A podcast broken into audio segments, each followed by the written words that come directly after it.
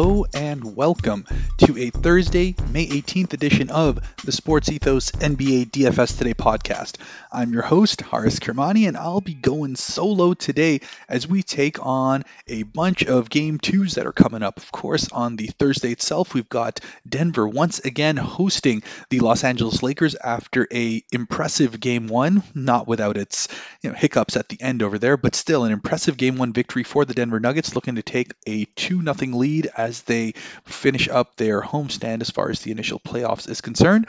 While, of course, we have Miami once again taking on Boston on the Friday itself. So we do have a two game slate that we'll talk about and the showdown slate itself, which will only include the Thursday game itself. But and two results that uh, may not be completely unexpected as far as at least Denver is concerned, but for Miami to do what they did yesterday, just incredibly impressive and just continue to put on a run that is going to be for the ages if they can keep it up. An eighth seed looking like they are going to uh, be a real threat even in the conference finals. Jimmy Butler continuing to do his thing and Kyle Lowry providing the exact kind of support that a team like that needs, especially in times when the offense goes down. But what hasn't been going down has been DFS, and it just continues to power on through as far as the playoffs are concerned. We're getting right to the tail end of it, the real crunch games, everything coming down to very little margin of error, both on the field and on DFS itself, as we're talking about, you know, a smaller pool of players to be able to pick from. But doesn't mean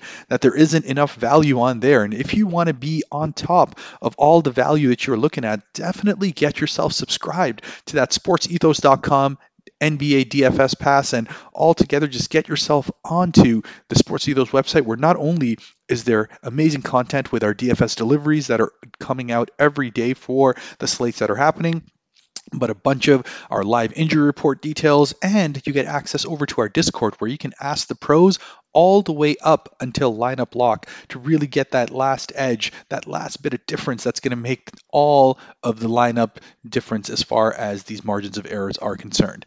But let's jump right into the games here. And we do have, with that Lakers Nuggets game, a 226 and a half total, with the Nuggets favored to win by five and a half. So Vegas is obviously expecting a 2 0 follow up as far as Denver is concerned after a very, very solid win.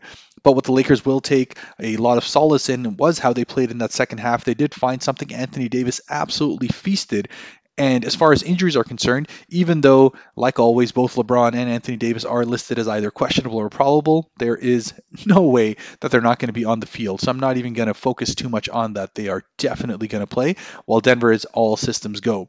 But looking at the Lakers side of things over here, jumping right into kind of the studs of the night, Anthony Davis showed just exactly how much of a problem he is going to be in this series. While Nikola Jokic was rightfully the talk of the night, in that second half, when Anthony Davis became more of a help defender, didn't necessarily have to be on Jokic the whole time, and they were able to leave someone like Aaron Gordon out in the open, you know, daring him to basically make them pay for that. Anthony Davis was able to he conserve his energy on the offensive end, and he had a monster night, putting up a 40 and 10 night en route to 69 DK points. And his price tag sitting at 10,100 is definitely one that is just incredibly enticing to me. I think he's going to continue to be that problem there. And if the Lakers are going to have any sort of success sustained in this series, Anthony Davis is going to have to continue to do this because LeBron, as much as he's going to continue to be the factor that he is, and he himself had a solid night, is definitely deferring more to Anthony Davis to try and take advantage of some of those mismatches that Denver uh, could potentially provide, just given the fact that they're often going with a smaller lineup, uh, not necessarily putting out a you know, two bigs or someone else to be able to support uh, Nikola Jokic on the inside and someone like a Michael Porter Jr., who himself is a bit of a matchup nightmare on the other end, doesn't really have the size from a you know, pure girth standpoint to be able to handle someone like Anthony Davis down in the post. So Anthony Davis is continuing to be just an absolute monster and will be for the rest of the series. So I'm going to like taking him. And the other aspect that we really got to see in that first game was Austin Reaves being more of a facilitator. Now, D'Angelo Russell did not have a good night, so I want to put that out there. Only played 26 minutes and really struggled from the field. So I do expect that he is going to have some sort of a bounce back game. But at 6,100, I really do like what Austin Reaves has to offer. Has now had you know, four straight solid games, 32 and above DK points on there, and just continues to find ways to get himself on the floor, playing a bunch of different positions, and more importantly, really taking taking big shots down the stretch. Took nine three pointers in the last game, was able to hit five of them, went seven of 14 from the field, en route to a 23 and 8 40 DK point night, and you know his price tag is likely going to continue to rise closer to that 7,000, which is where I'll probably avoid taking him. But at 6,100, the floor is incredibly safe, and I do think that he is going to be relied on far more than someone like a Dennis Schroeder as the series went on. Because as far as Schroeder is concerned, even though he played 32 minutes, was pretty much non-existent, was not involved in the offense, and you know, as far as LA is concerned, they need D'Angelo Russell to be able to pick it up on the offensive end so that they can take some of that pressure away from some of those other three guys over there. So I expect Schroeder is not really going to be the uh, the big minutes guy over here. He's going to be kind of sharing his minutes with a uh, Lonnie Walker off the bench and, and seeing what ends up working on any given night. But speaking of what's been given on any given night over here. We saw a little bit of what Rui Hachimura was doing earlier on in the playoffs during that kind of first round series that they had against Memphis, how impressive he was with the ball and especially on offense. We got to see a bit of a resurgence of that here. And again, it's a faster paced matchup. This is going to be probably one of the higher scoring series of the playoffs in general. It's just kind of how Denver rolls and Lakers uh, prefer that as well, just given how things are at the moment. So you know, those 226, uh, 230 game totals are definitely going to help someone like a Rui Hachimura continue to be fantasy relevant over here. He played 28 minutes in the last game and definitely was a key counter that they had to some of those smaller lineups that uh, that Denver was running out there. So whether it was to try to take advantage of maybe a little bit of Bruce Brown and Aaron Gordon who was struggling, Rui Hachimura's size and his touch around the basket was supremely important for them. And at 4,400, I especially do like him as one of my key value plays of the night. On the Denver side of things over here, first and foremost, let's start and put the elephant in the room. Nikola Jokic was an absolute monster in that first game. Just stamped his authority all over the game, had one of the lines of the playoffs 34, 21, and 14 with two blocks. 88.75 DK points. So it's just not something that you can ignore. He is absolutely going to be in a vast majority of lineups. Likely, when we're talking about the showdown, he's going to be the MVP for a lot of people. Now, if I'm just jumping for the showdown side for a moment, I'm actually looking a little bit more towards Anthony Davis for that. He's about 1500 less as far as the MVP is concerned, from an 18,900 price tag to a 17.4, and I think that he has kind of a value perspective, definitely that upside where I can then go ahead and still take Jokic and look at some of these value picks to uh, kind of round out the lineup over there. But as far as the two day slate is concerned, I am absolutely going to be pounding uh, Nikola Jokic into as many potential lineups as I can. I'm going to have just more exposure in general to the LA and Denver series than I am to the Miami Boston, which is a little bit more measured, a slower series on there. And, and frankly, I expect Boston to make a big comeback on there. So, you know, not as excited for some of those price tags, but Jokic is Jokic. But looking at the value side here, the mid tier, there was a bunch of impressive performances as far as Denver is concerned, and where I'm going to continue to kind of find some of that value here. First and foremost, Michael Porter Jr., who I've continued to say is going to be the X factor for Denver to be ultimately successful with a ring this year. They absolutely need him to continue playing at the level that he did in that first game. He got 35 minutes, and some of what was concerning about him before was what he was going to do on the defensive end, but he absolutely held his own, had a solid night from that perspective, and racked up 10 rebounds as well, which is just yet another wrinkle that adds to his fantasy uh, repertoire when he can get his shot going. So at 5,900, this is a guy who has the upside to be able to throw high 30s, low 40s as far as DK points are concerned. And even though I expect Aaron Gordon to be better as the series goes on, I'll just continue to like Michael Porter a lot more in that same price tag range, and his minutes uh, appear to be a little bit more secure versus you know someone like a Bruce Brown, who I do love. Don't get me wrong, I'm going to be throwing him in some of my lineups here, but it's clear that um, from a minutes perspective, Denver is using him more in bursts. Like they want him to be that energy guy, go out there and just absolutely tear it up for the 24 to 28 minutes that he ends up playing, and that's usually enough for him to get you know somewhere near his uh, his value. And from a cash perspective, I think he's still a very very solid pick. 5200, he's likely going to end up somewhere in the mid to uh, mid to high 20s, so not a bad pick at all. But if we're looking for the upside perspective, I actually think KCP might be the play over here as a shooting guard, which you know not too many options that you particularly like as far as these um, these two games are concerned.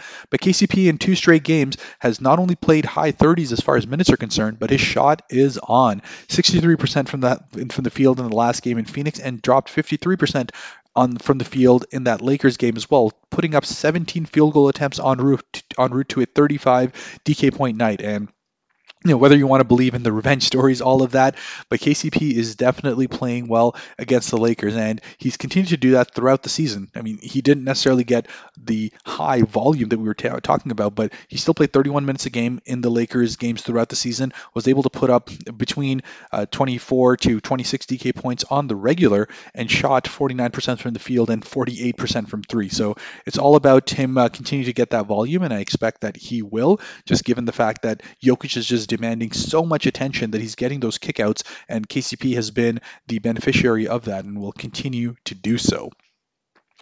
Moving on to the second game of the night, again going back to what Miami did last night, just an incredible, incredible win, really putting Boston on the back foot and continuing to show how vulnerable they have been at home, despite that super impressive Game 7 victory, as much as it pains me to say it. But we are looking at a 215 and a half game total for this one. The Boston Celtics favored to win by nine. And it looks like it'll be one of those games where Boston will be making that strong comeback. I really, really don't see them losing two games at home over here, and I expect that they will want to make a statement given how disappointing they looked in that first game, especially down the stretch. Just incredibly stagnant offense, just finding ways to commit terrible turnovers. Then Jimmy Butler ended up with six steals on the night, and most of them were just balls thrown to him. It was pretty bad. So Boston will absolutely be looking to clean themselves up here. But as far as the value side of things are concerned, I mean, as much as I like Jimmy Butler, I just don't consistently like him at that price tag that he is at. He's sitting at 9,700 over here, and as we've seen in the playoffs, while his floor is pretty secure, he'll likely end up in the 40s most times. He hasn't really had too many of those just absolute like blowout monster performances. Yes, he's had a couple of games where, like yesterday, he ended up in the 60s, but it still just doesn't give you the type of upside where I could pay 400 more and be able to get an Anthony Davis who could absolutely go off or really spend up and who I think will be the pure, you know, highest raw DK point scorer of the night in Nikola Jokic, that'll likely be where I'm spending it up. So I'm looking for value over here, and that's what I'm finding in both Kyle Lowry and Max Strus, who uh, both showed just how important they are going to be in this series. Lowry, especially, I mean, his minutes total has continued to steadily rise as the playoffs have gone deeper and deeper. He's pretty much locked in to kind of a 28 to 31 minute role. Uh, put up 28 DK points in the last game there and was absolutely clutch for them, hitting a lot of key shots both down the stretch and early on in the uh, second quarter where they really needed that to get their offense going. So it's clear that Miami has him as a bit of a release valve, and I expect that he'll continue to get more involved as as things go on and as Boston tries to uh, take Jimmy Butler kind of out of his element because he's just looking far too comfortable.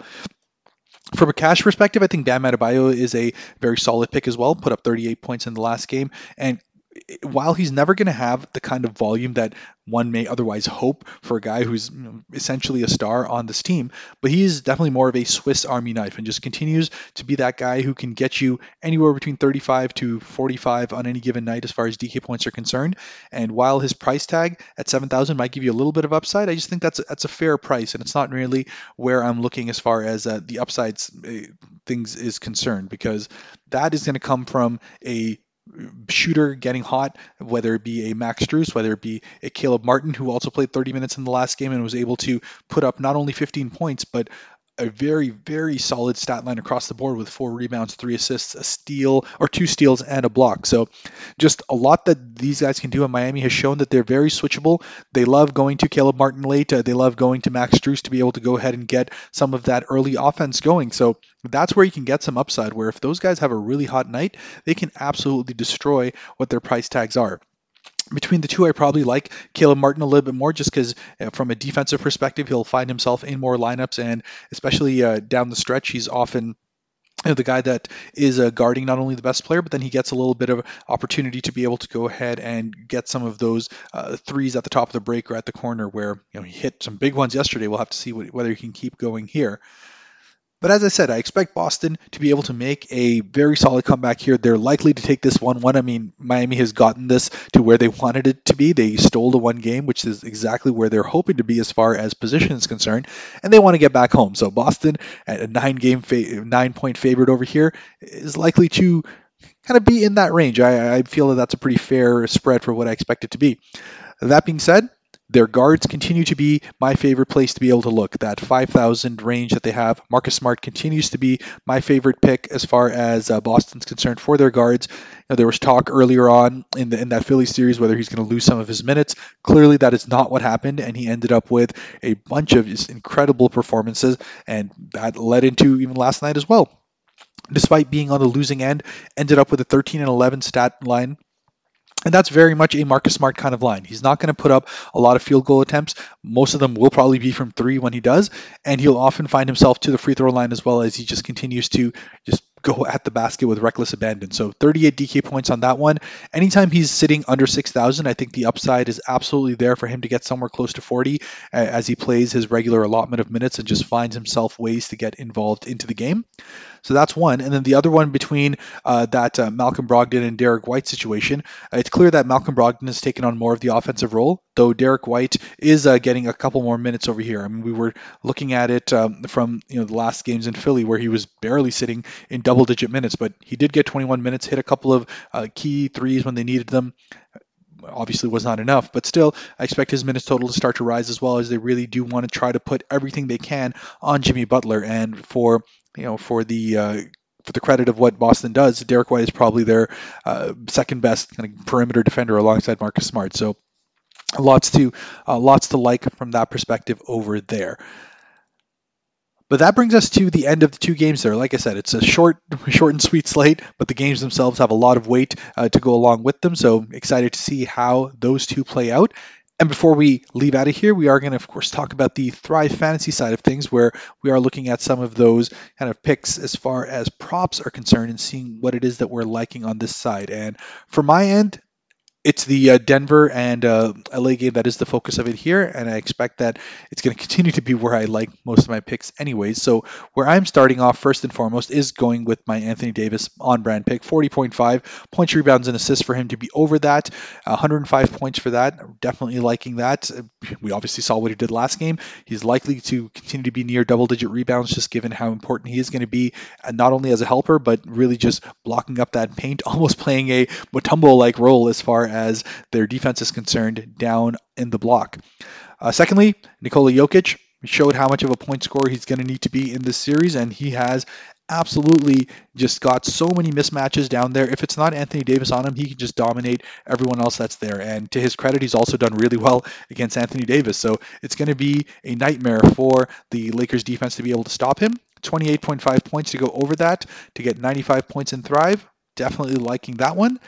And then finally, uh, this is more uh, a bit of a, a juicy one over here where I expect that, you know, it may not potentially hit, but Austin Reaves 26 and a half points, rebounds, and assists. Now, my only concern with this one is whether his ancillary stats are going to kind of stay at the level they are. Uh, the worry is really if he's going to be that ball handler to get, you know, eight assists that he got last game, because he's likely going to be somewhere in the high teens as far as points are concerned. It's it's clear that his uh, his offense is starting to be more relied upon, more reliable, and more consistent in general as far as the Lakers are concerned. So for him to be able to consistently put up 14, 15 field goal attempts, I expect we're going to see that in a nightly basis for the Lakers themselves. So it's really whether he can get the rest of his stats to kind of fit in with that. And I'm willing to take the bet that he does in this game. So 26 and a half over 130 points. I'm all in for that. But that brings us to the end of the slate once again, get yourself subscribed to sportsethos.com, ask the pros all the way to the end, and engage with me as well on Twitter, on Instagram at HAK underscore devil. Talk to me about not only what the playoffs have been for you so far, how exciting it's been, what you think is going to be the results of the games themselves, and really where it is that you're finding yourself getting some value on these slates as we start to get to such small margins of error. But until then, we will see you on the next one. Let's go out there and take down some of these GPPs.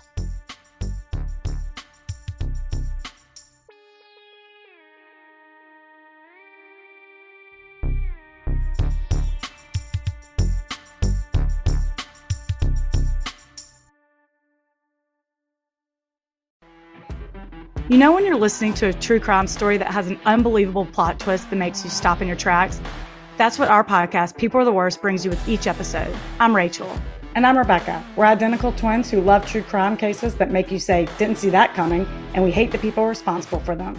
Listen to People Are the Worst now on Apple, Spotify, or wherever you get your podcasts.